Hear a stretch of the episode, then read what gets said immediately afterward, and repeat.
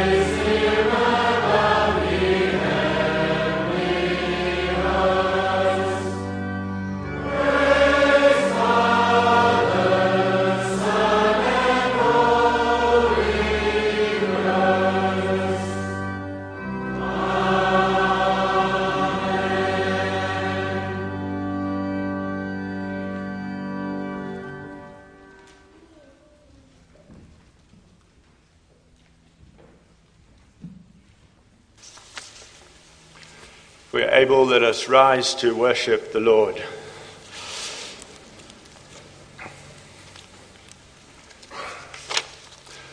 As congregation, we confess our help is in the name of the Lord who made heaven and earth. Receive now the greeting of the Lord. Grace to you and peace from God our Father and the Lord Jesus Christ. Amen. Congregation, let us praise God by singing together from Psalm one hundred twenty-two, stanzas one, two, and three.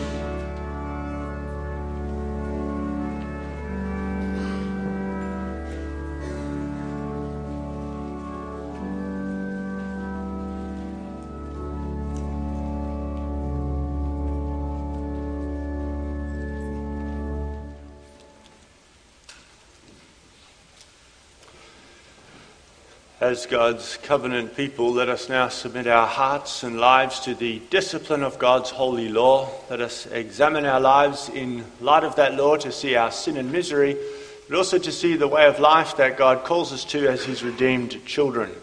And after listening to the Ten Commandments, let us sing in confession and response from Psalm thirty-nine, stanzas four, five, and six. Psalm thirty-nine, stanzas four, five, and six, after the Ten Commandments. And God spoke all these words, saying, I am the Lord your God, who brought you out of the land of Egypt, out of the house of slavery. You shall have no other gods before me. You shall not make for yourself a carved image, or any likeness of anything that is in heaven above, or that is in the earth beneath, or that is in the water under the earth. You shall not bow down to them, or serve them. For I, the Lord, your God, am a jealous God, visiting the iniquity of the fathers on the children to the third and fourth generations of those who hate me, but showing steadfast love to thousands, to those who love me and keep my commandments. You shall not take the name of the Lord your God in vain, for the Lord will not hold him guiltless who takes his name in vain. Remember the Sabbath day to keep it holy. Six days you shall labor and do all your work, but the seventh day is the Sabbath of the, to the Lord your God.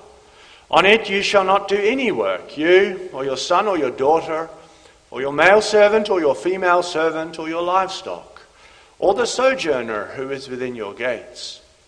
For in six days the Lord made heaven and earth, the sea and all that is in them, and rested on the seventh day. Therefore the Lord blessed the Sabbath day and made it holy. Honor your father and your mother, that your days may be long in the land that the Lord your God is giving you. You shall not murder. You shall not commit adultery. You shall not steal. You shall not bear false witness against your neighbor. You shall not covet your neighbor's house. You shall not covet your neighbor's wife, or his male servant, or his female servant, or his ox, or his donkey, or anything that is your neighbor's.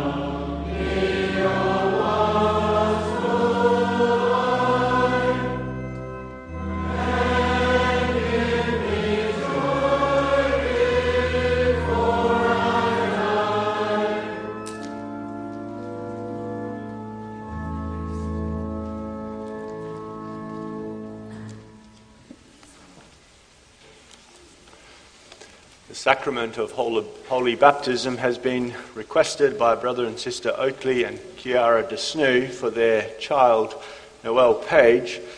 Let us therefore read together the form for baptism, as we can find that in our books of praise, beginning on page five hundred ninety-seven.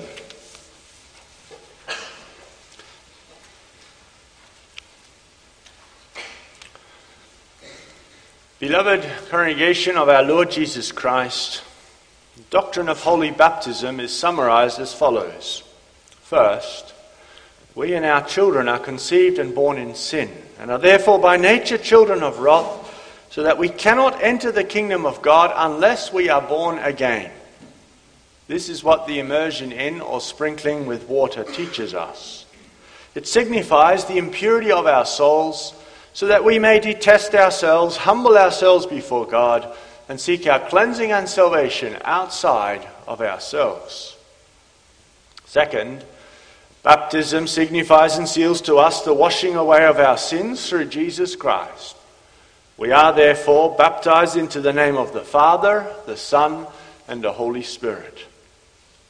When we are baptized into the name of the Father, God the Father testifies and seals to us that he establishes an eternal covenant of grace with us. He adopts us for his children and heirs, and promises to provide us with all good and avert all evil or turn it to our benefit. When we are baptized into the name of the Son, God the Son promises us that he washes us in his blood from all our sins and unites us with him in his death and resurrection. Thus we are freed from our sins and accounted righteous before God. When we are baptized into the name of the Holy Spirit, God the Holy Spirit assures us by this sacrament that he will dwell in us and make us living members of Christ, imparting to us what we have in Christ, namely the cleansing from our sins and the daily renewal of our lives, till we shall finally be presented without blemish among the assembly of God's elect in life eternal. Third, since every covenant contains two parts, a promise and an obligation, we are through baptism called and obliged by the Lord to a new obedience. We are to cleave to this one God, Father, Son, and Holy Spirit, to love, to trust him and to love him with our whole heart, soul, and mind, and with all our strength. We must not love the world, but put off our old nature and lead a God-fearing life. And if we sometimes through weakness fall into sins, we must not despair of God's mercy, nor continue in sin. Baptism is a seal and trustworthy testimony that we have an eternal covenant with God. Although our children do not understand all this, we may not therefore exclude them from baptism. Just as they share without their knowledge in the condemnation of Adam, so are they without their knowledge received into grace in Christ. For the Lord spoke to Abraham, the father of all believers, and thus also speaks to us and our children, saying, I will establish my covenant between me and you and your offspring after you, throughout their generations, for an everlasting covenant to be God to you and to your offspring after you. Peter also testifies to this when he says, For the promise is for you and for your children and for all who are far off, everyone whom the Lord our God calls to himself. Therefore, in the old dispensation, God commanded that infants be circumcised. The circumcision was a seal of the covenant and of the righteousness of faith. Christ also took them in his arms and blessed them, laying his hands on them. In the new dispensation, baptism has replaced circumcision. Therefore, infants must be baptized as heirs of the kingdom of God and of his covenant. And as they grow up, their parents have the duty to instruct them in these things, in order that we may now administer this holy sacrament of God to his glory, for our comfort and to the upbuilding of the congregation. Let us call upon his holy name. Let's pray.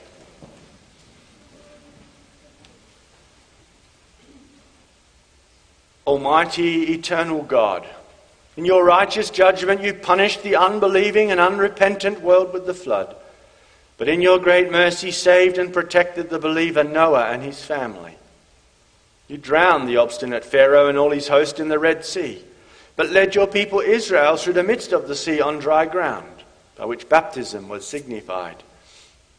We therefore pray that you, in your infinite mercy, will graciously look upon this, your child, and incorporate her by your Holy Spirit into your Son, Jesus Christ, so that she may be buried with him by baptism into death, and raised with him to walk in newness of life. We pray that she, following him day by day, may joyfully bear her cross and cleave to him in true faith, firm hope, and ardent love. Grant that she, comforted in you, may leave this life which is no more than a constant death, and at the last day may appear without terror before the judgment seat of Christ, your Son. All this we ask through him, our Lord Jesus Christ, your Son, who with you and the Holy Spirit, one only God, lives and reigns forever. Amen. I ask the parents to rise.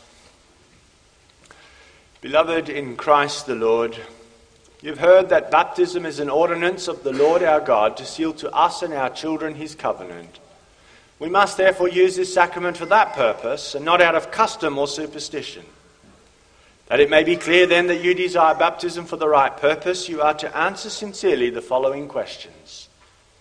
First, do you confess that our children, though conceived and born in sin and therefore subject to all sorts of misery, even condemnation, are sanctified in Christ, and thus as members of his church ought to be baptized?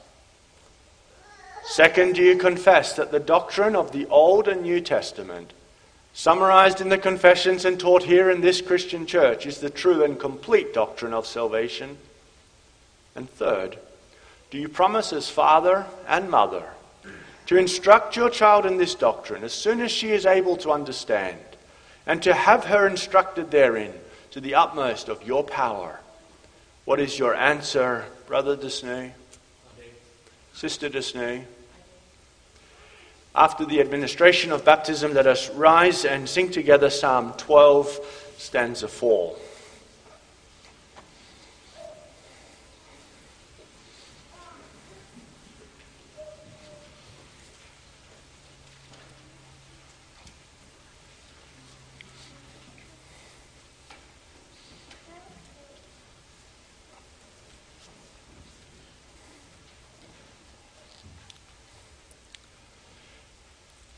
Noel Page de Snoo, I baptize you into the name of the Father, and of the Son, and of the Holy Spirit.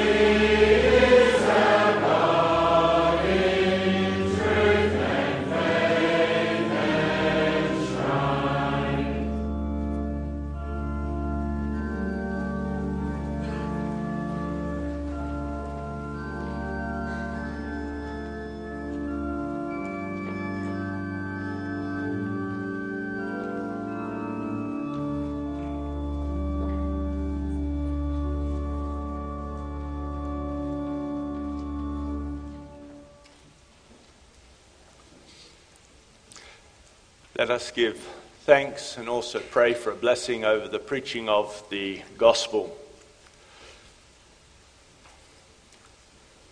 Almighty, merciful God and Father, we thank and praise you that you have forgiven us and our children all our sins through the blood of your beloved Son, Jesus Christ.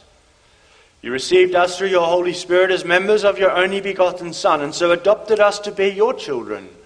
You sealed and confirmed this to us by holy baptism. We pray through your beloved Son that you will always govern this child by your Holy Spirit, that she may be nurtured in the Christian faith and in godliness, and may grow and increase in the Lord Jesus Christ. Grant that she thus may acknowledge your fatherly goodness and mercy, which you have shown to her and to us all.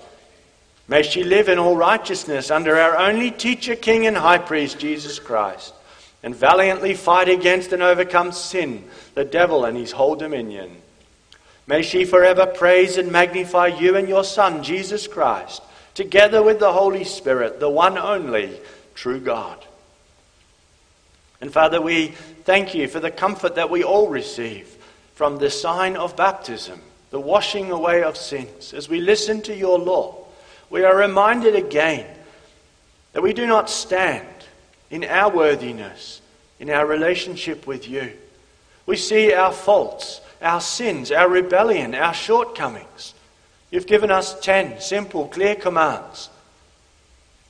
And our lives are testimony to how many different ways these commands can be broken. And Lord, we humble ourselves before you. And we ask that you will continue to receive us in grace for Christ's sake, that you will continue to cover our sins as you have promised.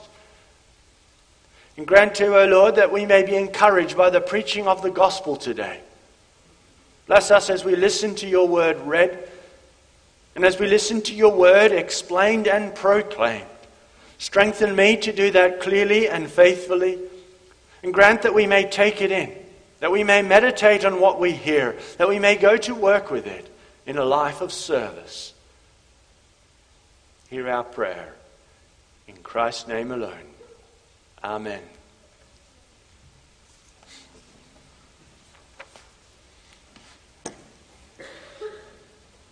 Brothers and sisters, this morning our scripture reading comes from two passages. First of all, from the Gospel of John, chapter twenty, verse nineteen to thirty-one. And then we're going to read from First Corinthians, chapter fifteen, verse one to twenty-three. So first of all, John chapter twenty. We start in our passage on the day of the resurrection, so Easter Sunday. John twenty, verse nineteen.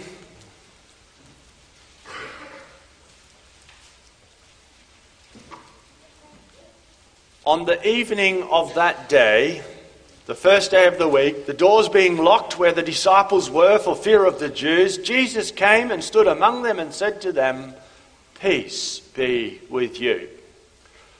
When he had said this, he showed them his hands and his side. Then the disciples were glad when they saw the Lord. Jesus said to them again, "Peace be with you. As the Father has sent me, even so I am sending you." And when he had said this, he breathed on them and said to them, "Receive the Holy Spirit. If you forgive the sins of any, they are forgiven you. If you withhold forgiveness from any, it is withheld." Now Thomas, one of the twelve, called the twin, was not with them when Jesus came. So the other disciples told him, "We have seen the Lord." But he said to them, "Unless I see in his hands the mark of the nails and place my finger into the mark of the nails and place my hand into his side, I will never believe." Eight days later, his disciples were inside again and Thomas was with them. Although the doors were locked, Jesus came and stood among them and said, "Peace be with you." And he said to Thomas, "Put your finger here and see my hands, and put out your hand and place it in my side. Do not disbelieve, but believe." Thomas answered him, "My Lord and my God." Jesus said to him, "Have you believed because you have seen me?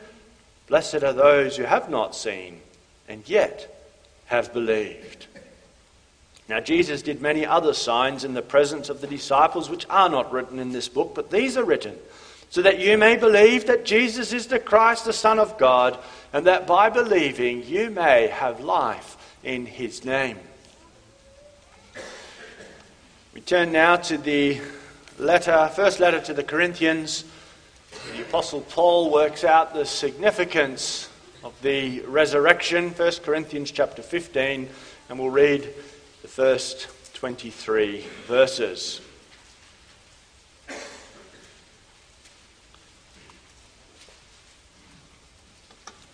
First Corinthians fifteen, verse one. Now I would remind you, brothers, of the gospel I preached to you, which you received, in which you stand, and by which you are being saved, if you hold fast to the word I preached to you, unless you believed in vain. For I delivered to you as of first importance what I also received, that Christ died for our sins in accordance with the Scriptures, that he was buried, that he was raised on the third day in accordance with the Scriptures, and that he appeared to Cephas, then to the twelve. And he appeared to more than five hundred brothers at one time, most of whom are still alive, though some have fallen asleep. Then he appeared to James, then to all the apostles. Last of all, as to one untimely born, he appeared also to me, for I am the least of the apostles, unworthy to be called an apostle, because I persecuted the church of God. But by the grace of God I am what I am, and his grace toward me was not in vain. On the contrary, I worked harder than any of them, though it was not I, but the grace of God that is with me. Whether then it was I or they, so we preach, and so you believed. Now if Christ is proclaimed as raised from the dead, how can some of you say there is no resurrection of the dead? But if there is no resurrection of the dead, then not even Christ has been raised. And if Christ has not been raised, then our preaching is in vain and your faith is in vain. We're even found to be misrepresenting God, because we testified about God that he raised Christ, whom he did not raise, if it is true that the dead are not raised. For if the dead are not raised, not even Christ has been raised. And if Christ has not been raised, your faith is futile, and you are still in your sins. Then those also who have fallen asleep in Christ have perished. If in Christ we have hope in this life only, we are of all people most to be pitied. But in fact, Christ has been raised from the dead, the firstfruits of those who have fallen asleep. For as by a man came death, by a man has come also the resurrection of the dead. For as in Adam all die, so also in Christ shall all be made alive, but each in his own order. Christ the firstfruits, then at his coming, those who belong to Christ. So far, the reading of God's word. As we prepare to listen to God's word proclaimed, let us sing together from Psalm one hundred twenty-three, stanza one.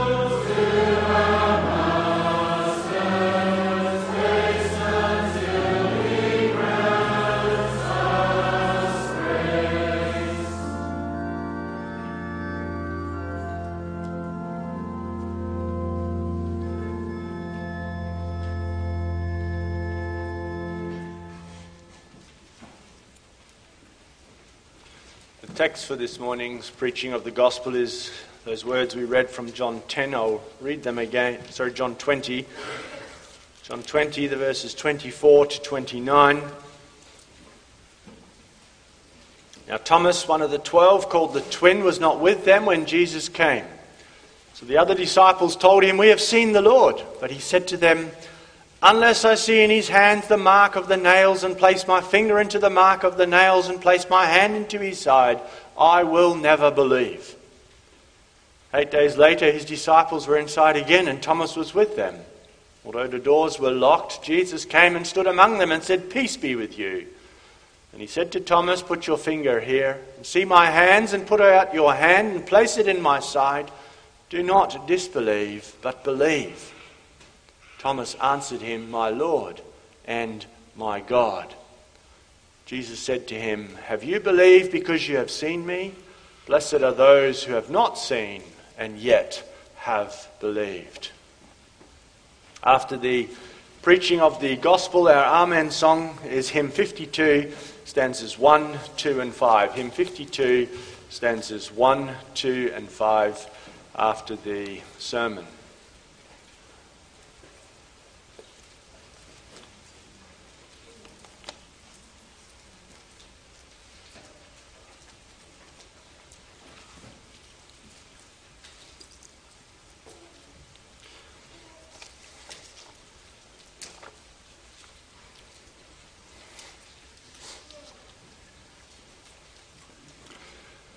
Beloved congregation of our Lord and Saviour Jesus Christ, the phrase "doubting Thomas" comes from this text. Thomas, who expressed so strongly his refusal to believe the message of the disciples, the other disciples. And in our text, Thomas goes from, from unbelief to a confession of faith when he says to Jesus, "My Lord and my God." And so the question is, how do we apply this? How do we work with this living so many centuries later? People still today struggle with doubts. Christians wrestle with doubt sometimes. Am I really saved? How can I be sure? How do I know? How do I know that the Bible is true? There's other religions with holy books. They claim theirs is right. How do we know this one is the truth? Sometimes those questions, those doubts, are hard to talk about. They get us very low. Is Thomas an example for us? And we have to overcome doubts like him to come to the good confession, "My Lord and my God."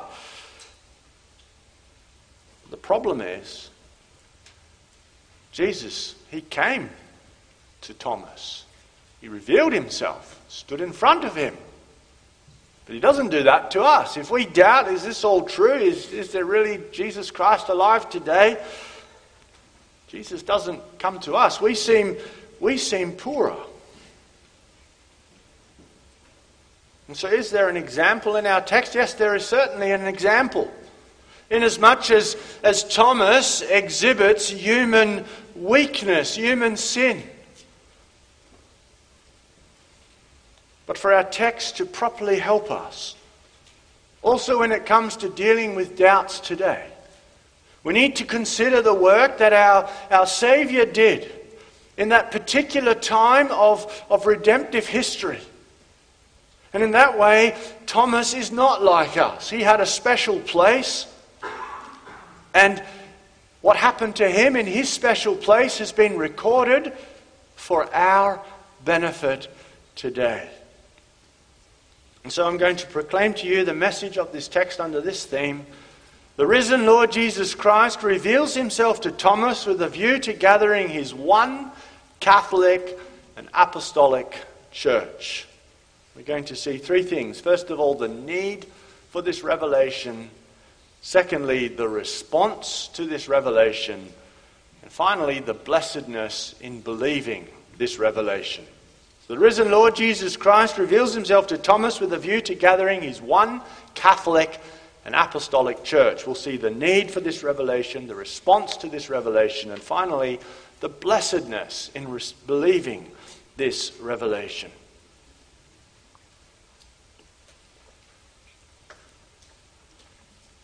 Now we're told at the beginning of the text, Thomas wasn't with them when Jesus came. We're not told why. For what reason he wasn't there when Jesus appeared to them on the day of his resurrection. But Thomas was certainly not left in the dark about what had happened. The other disciples told him. They said, "We have seen the Lord." It was a message that, that they had to pass on to share with him.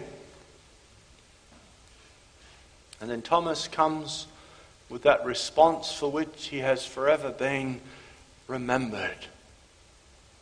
He's so emphatic. I will never believe. He knows where he stands.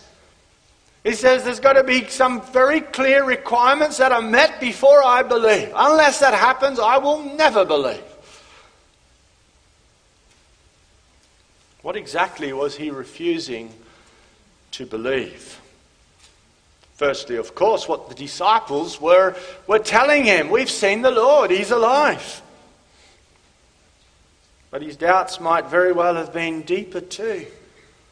They've been following Jesus as someone who was doing great things, and you expect a lot, and, and then he ends up on a cross, dead.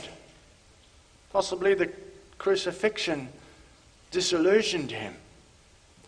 And because he had doubts, he, he demanded evidence. I should be able to see the holes in his hands, in his side. If he really has, having died, come back to life.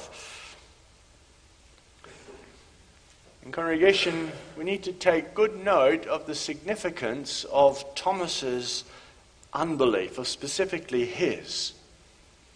I want you to draw your attention to, to something that the first verse says, and it's easy to pass over, but it's an important thing. Now, Thomas, one of the twelve, called the twin, was not with them. Notice it says, one of the twelve.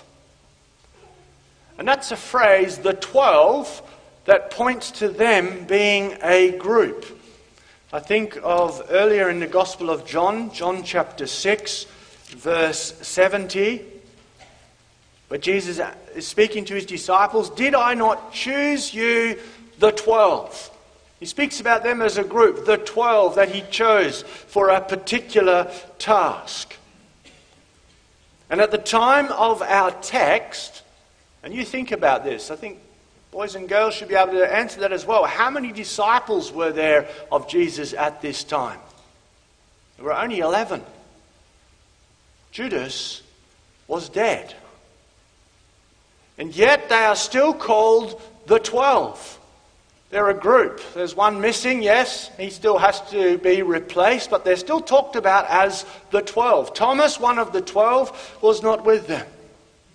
Thomas not being there meant one of the group of those disciples who were still alive was missing. It's that group, the twelve, that is significant. They were the ones, according to Mark three, that had been prepared by Jesus Christ to proclaim the gospel. Then he went up on the mountain and called to him those whom he desired, and they came to him. And he appointed twelve, whom he also named apostles, so that they might be with him, and he might send them out to preach. And so they were the twelve who were first sent to Israel, go to the lost sheep of the house of Israel, but after the resurrection, who would be sent to all the nations of the earth. To, and what were they to do? They were the twelve who were sent to, to gather in the church. And the Lord Jesus Christ wasn't going to be building many churches, but he was going to be building one church. You think of how he responded to the confession of Peter. "You are the Christ, the Son of the living God." And he said, "You are Peter, and on this rock I will build my church." One church the Lord Jesus was going to build. He was going to use the twelve to build one church. Yes, the church was going to be spread all over the world from all different nations, but it would be one church. It was that group, the twelve, that would gather together this one worldwide, or to use that other word, that one Catholic church. Ephesians chapter two, we, we read that the, the church is built on the foundation of the apostles and prophets, the twelve. The New Jerusalem, we read in Revelation twenty-one, verse fourteen, has the name of the apostles come back there. Revelation twenty-one, verse fourteen. And the wall of the city, the New Jerusalem, had twelve foundations, and on them were the twelve names of the twelve apostles of the Lamb. That church that the Lord Jesus Christ was going to build is founded on the teaching of the, the twelve. And because the church had to be built on the foundation of the apostles, there must be no division among them. The foundation of the church would be cracked if some of the apostles said, Jesus Christ has come back to life. Yes, he did great things, but he, he died and he came back to life. And then, and one of the, the twelve would go out with the message, yes, he did great things during his life. He was a prophet, mighty in word and deed, but put to death by the Jews. He's dead. I can't believe that he's alive again. Imagine. If that's the, the message that would go out, the unity, the oneness of the church depends on the, the oneness of the witness of those who would gather in the church. And just think about how, how essential that doctrine of the resurrection would be. Our justification. That we know that we are declared right before God, that our sins are taken away. Our justification is dependent on the reality of the resurrection. Because Jesus Christ was put in the grave. Why? Because he had your sins and my sins on him. And if we can't be sure that he's come out of the grave, how do we know that the full payment down to the last cent, as it were, has been paid? His resurrection shows it's finished. The full payment has been done. Your justification is dependent on the reality of the resurrection.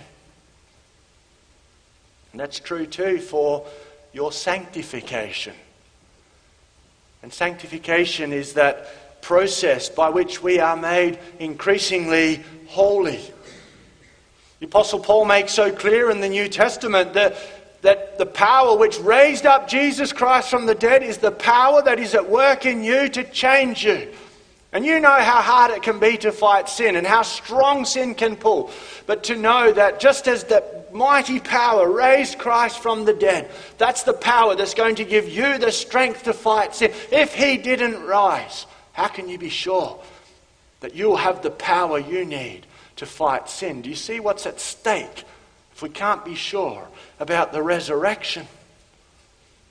Apostle Paul is working that out in, in First Corinthians fifteen, how... How crucial the resurrection is. The people that were denying that there was going to be a, a resurrection from the dead one day, that once you're dead, that's it. And the Apostle Paul really labors hard in that chapter. It's probably his longest chapter to, to work that out. He said, if there is no resurrection of the dead, as some were saying, then, then not even Christ has been raised. And if Christ has not been raised, he says, then our preaching is in vain and your faith is in vain. And if Christ has not been raised, your faith is futile. He says, you are still in your sins. And also those who have fallen asleep in Christ have perished. Jesus doesn't rise. What's the point of being church, preaching, looking forward? No justification. You can't be sure. The believers are still in their sins. There's no comfort in death if, if we can't be sure that Christ rose. After all, our resurrection, we say we're going to be raised up like Christ. And so, congregation, brothers and sisters, do you hear something of the great significance of these words of Thomas now? Unless I see, I will not believe. It won't be a one Catholic apostolic church. The church would be divided. If some could say, we are of Thomas, we're the skeptics, we're those who can't be sure he's risen. And others would say, we are of the other apostles who saw him, we're with them. See then the risen Lord's care for his church.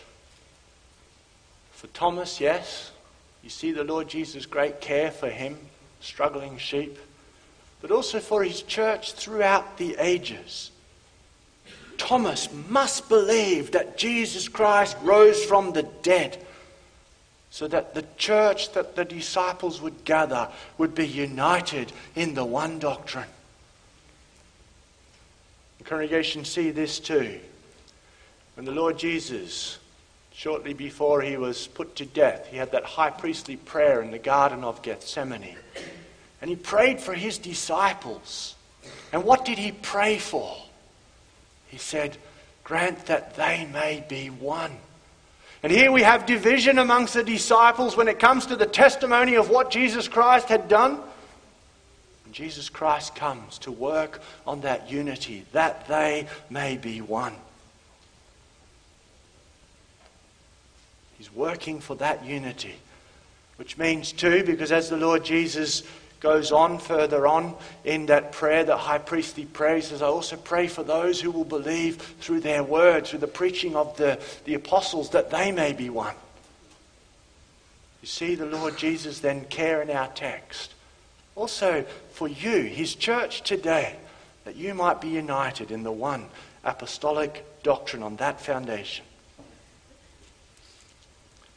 And then note too, when our Lord Jesus Christ appeared to Thomas, eight days after the appearance to the rest of the apostles. Eight days later. That's how long it took for him to come back to overcome Thomas's doubts and unbelief. And considering how serious it was, you think, why wasn't it much sooner? But then note when he did. Eight days, by the Jewish way of counting, you, you know, three days after Good Friday is Easter Sunday. In our counting, three days after Friday is Monday. Tomorrow's day one, next day, day two. But for the Jews, they start counting with the day they're on. So Good Friday was day one, Saturday was day two, Easter Sunday was day three. He rose on the third day. So eight days later after the Easter Sunday is going to be the following Sunday. Counting like the Jews. For the second time, the Lord came to meet the twelve on the Sunday, the day of the resurrection. The Sunday was being honored by our Lord as the day of meeting with his disciples. The day in which he was sharing with his disciples the, the riches of the resurrection. It's one of the reasons why the church has always honoured the Sunday as the day of worship. Jesus drew special attention to that day for his church work. And so he comes. And as before, closed doors presented no barrier to the risen body of the Lord. He comes to the place where they were, came and stood among them. And he said to them, peace be with you. Congregation, what a greeting that was. Peace be with you. Shalom. And that's a, was a more common, ordinary greeting that the Jews would use. They would greet each other with shalom, peace. But then think of the context and how much richer that, that peace had become. By his death, the Lord Jesus Christ had secured eternal salvation for the people of God, everlasting peace. And then he comes and he says, peace to you. And that's also beautiful when you consider that that's a blessing that still comes to us Sunday by Sunday in the greeting from the pulpit. Grace to you and peace. What a thing that Sunday after Sunday you have proclaimed to you, distributed to you, the blessings of the Lord Jesus in his work. You are the ones to whom our Lord has brought peace. That's why you need the Sunday worship week after week as you deal with the cares, the struggles of this life, to hear those words from your Saviour, peace to you. So the Lord Jesus came to the twelve, to Thomas too. And in the second point, let's pay attention to the response to this revelation. And notice how our Lord Jesus Christ offered the exact proof that Thomas was looking for. Put your finger here and see my hands, and put out your hand and place it in my side, the Lord Jesus said. You see our Saviour accommodating himself to the weakness of this sinful, struggling disciple. And so he calls Thomas away from his unbelief. Don't but disbelieve, but believe. And then Thomas no longer saw the need for such strong proof. His eyes saw enough. Instead, he comes with a beautiful confession. Thomas answered him, "My Lord and my God." His doubts had indeed been taken away. And notice he spoke about Christ as my Lord, my Master. Thomas is confessing submission to his Master. You could say he's taking his place again as one of the twelve. You're my Master. But then he also brought the confession of the twelve a step further.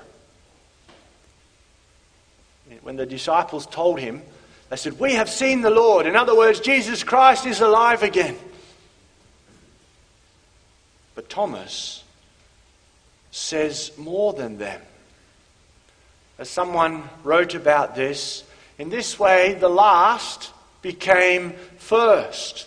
He was the last to confess that the Lord Jesus had risen, but he's the first to take that confession further. If Jesus has risen, then clearly he is also my God, my Lord and my God. Think of how the Apostle Paul puts it in Romans chapter one, verse four. About the Lord Jesus Christ, and was declared to be the Son of God in power, according to the Spirit of holiness, by his resurrection. It's the resurrection that teaches so clearly that Jesus Christ is God. You think of even how he put it himself in John chapter ten. I lay down my life and I take it up again. Other people in history, we think of that even with Anzac Day, they lay down their life. But nobody else can then take their life up again. But the Lord Jesus, he laid down his life and he took it up again, demonstrating divine power, power over death. The beginning of John. John writes, "In the beginning was the Word, and the Word was with God, and the Word was God." And he said further on in that chapter, "We have beheld his glory." There's Thomas, and he sees the Lord Jesus Christ, and he's come back to life. And what does he say? "My Lord and my God beholds his glory." And so, congregation, the one Catholic Apostolic Church not only confesses the united confession about the resurrection of the Lord, but also confesses together that the Lord Jesus Christ, true man, is at the same time true God. Later on in church history, the heretic Arius denied that Jesus Christ was true God. He might have been a very, very important creature, the first of all creatures. Maybe you can call him God in certain senses, a God or whatever, but he's not God like the Father is God. And Thomas's confession in the time of that struggle against the errors of Arius, Thomas's confession about the Lord Jesus, my Lord and my God, was an important scriptural basis for defending that truth. See, another consequence of confessing the resurrection of Jesus Christ, it's proof of the divinity of your Saviour, that he is mighty God. But what now about us, brothers and sisters? How do we work with this? Those to whom the Lord Jesus Christ does not appear. If we struggle with doubts about the truth of this book, including the truth that there, Jesus Christ really did come back from the dead, How do we work with this? That brings us to our third point, the blessedness in believing this revelation.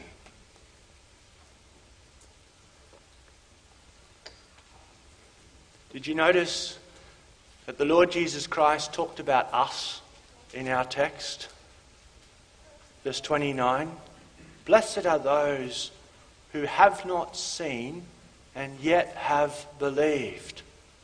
And then he's talking about the people who wouldn't see Jesus Christ and yet would believe, and that's you and me. It's all the members of the one Catholic and Apostolic Church throughout the ages.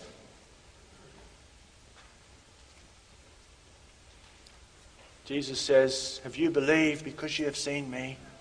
Blessed are those who have not seen and yet have believed. And you see, the Lord Jesus makes a contrast between believing when you see and believing without seeing. And inasmuch as the Lord Jesus makes a contrast, there is a, a gentle rebuke for Thomas. But it's only gentle, because the Lord Jesus does not say those who believe without seeing are more blessed. He just says they are blessed. But our Lord does commend the faith, which does not ask for signs but accepts the word. That's the only way that, that we can know that he rose from the dead, through the written word, through what was inscribed. And as we read in verse thirty-one, these things are written so that you may believe that Jesus is the Christ, the Son of God, and that by believing you may have life in his name. In this way, Jesus teaches us in our text what faith is: to accept the written revelation about the resurrection, to accept what's been written down in the Gospels that Jesus Christ rose from the dead. You could say it more broadly. Faith is to accept all that is written in this word, without necessarily seeing, but to, to believe what the Lord has said. That's faith. And I think too, also for Brother and Sister Desnay, that's what you want also your, your daughter to do, to grow up, to believe in Jesus Christ, to believe that he rose from the dead and all the riches that come from that. And then it's a blessing too that we get the, the sign of the covenant. And that's something that we've all received and shared in. But we get the sign of the covenant that testifies to us that, that we are part of the people of God, the church of Jesus Christ, who he cares for, that they believe. But then he also gives the word, the written revelation, to so that we come to that faith, so that we grow in that faith. And that's also why, as Dad and Mum, you promised this morning that you were going to teach your daughter. Teach her about God and what God has revealed in his word, because that's the way that she too will come to know that he is risen. And congregation, what are we believing when we believe the written revelation that Jesus Christ rose from the dead? We are believing the testimony of the apostles, who saw with their own eyes that Jesus had risen from the dead. You might say their eyewitness account confirms us in our faith. And all the more when you see that it wasn't a truth that they were looking for, as it were. They weren't just looking for the evidence that he had risen. On the day of the resurrection, they were all in gloom. They thought it had all come to an end. And when the women came and said, we've been told he's risen, they thought it was nonsense. And the Lord Jesus had to work really hard to, to bring them all to that confession. But in the end, they were all brought there. They all believed. And Jesus, by overcoming their unbelief, and that's all been written down, that's for our convincing, to make us sure. And they present a united testimony. We don't get a separate letter from Thomas. I'm sorry, there's no proof. We can't be sure. No, instead we get from Thomas the confession, my Lord and my God. And so see, congregation, our Lord's care for his apostolic church, also as it is gathered here in our midst today. Why can you, living in the brokenness of this sinful life, why can you be so sure that your sins that you are bothered about are paid for? Because Jesus Christ rose from the dead. It really happened. It's indisputable. Why can we be sure that we will be given the strength to live a new life more and more? Because the testimony is sure and certain. He rose from the dead. Great power was at work. But also realize that for us today, unbelief is more serious. The Lord overcame the unbelief at that time to establish the truth of the resurrection for the church. For us to refuse to believe in Jesus Christ today, that he is the Son of God who rose from the dead for our salvation. To refuse to believe that there's new power in him, that's serious. Redemptive history has moved on. The Lord Jesus overcame the doubts of the twelve so that they could record it for our benefit. We have all we need to believe. And we can work that out a little bit more, because also refusing to break with a life of sin, refusing to walk in the power that the Lord Jesus Christ gives to his people, that amounts to refusing to believe in the resurrection. That's serious. If we cling to sin and refuse to break with it, that amounts to denying the power that the Lord Jesus gives you through his resurrection. And yes, sometimes we can also struggle with, with doubts. And those doubts can be very deep, and we even feel scared to voice them. Everybody else around us maybe seems to believe, and we doubt, we struggle. And that can be hard. But there's only one way forward, brothers and sisters, when we have those doubts, and that's to cling to the written word, to go back to that word, that word that's a light to our path, that word that works regeneration, that opens our eyes more and more. Cling to that word. That's how the Lord would strengthen his people in the confession of their faith. And then trust that beatitude that the Lord Jesus gave. Blessed are those who have not seen and yet have believed. There's such great blessing for you in simply accepting what this says. He did rise. So you've got the comfort, that's part of the blessing of the forgiveness of all your sins. That you'll get the strength to fight sin. That your Savior is not just man, but also true God. That he's your Lord. These are the blessings that come to you when you accept what this says. The Lord Jesus Christ cares so deeply for his church, for whom he laid down his life. That's why he comes every Sunday to you with words of peace, with the proclamation of his gospel, so that you might believe and keep believing and be blessed for that. Therefore, believe the gospel of Christ's resurrection.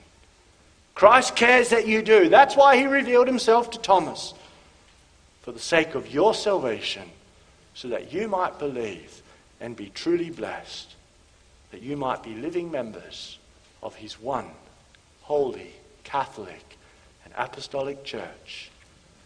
Amen.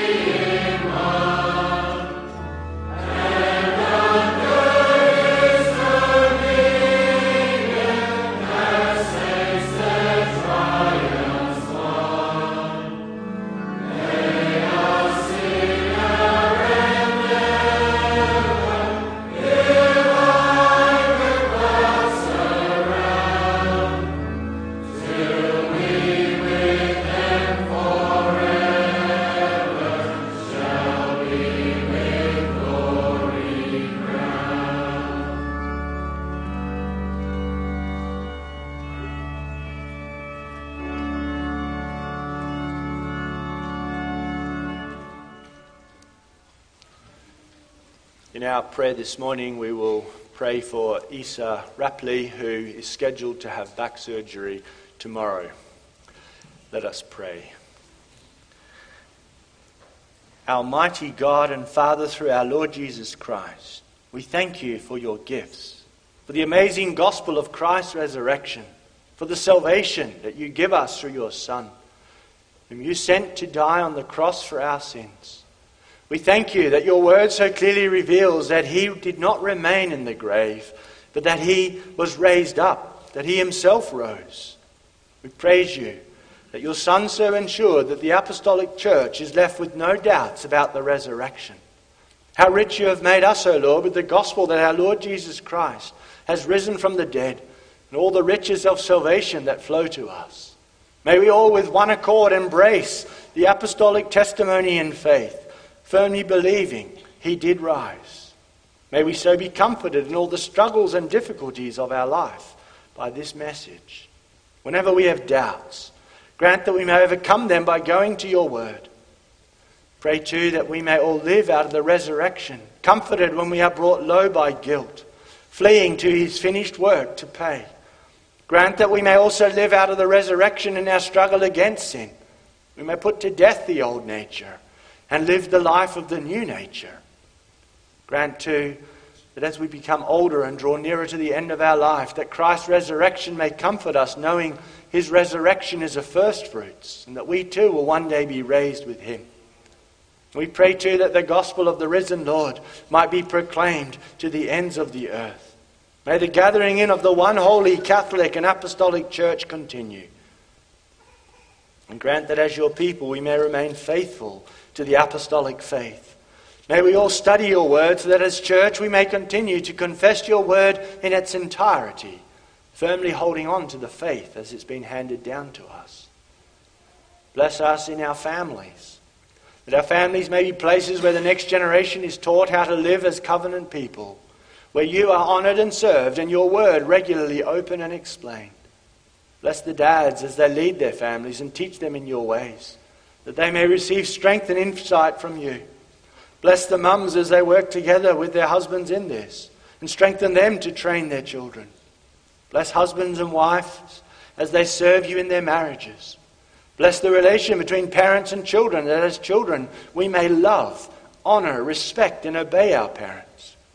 Continue to gather your church through the generations. Grant that we may also see childbearing and rearing in that light, as the way in which you do gather your church through the generations. Be with us each in our particular circumstances. You know our needs, our concerns, our sorrows, our joys. We pray too for those who receive medical care. Bless the care that they receive. We think specifically of Isa Rapley, who will be having back surgery tomorrow. Guide the hands of the medical staff. Keep Isa in your care. Grant the desired outcome and a good recovery. Be near to her and her husband at this time, that they may continue to put their trust in you. We thank you that you draw them to yourself, and pray that you would also work through this for their good.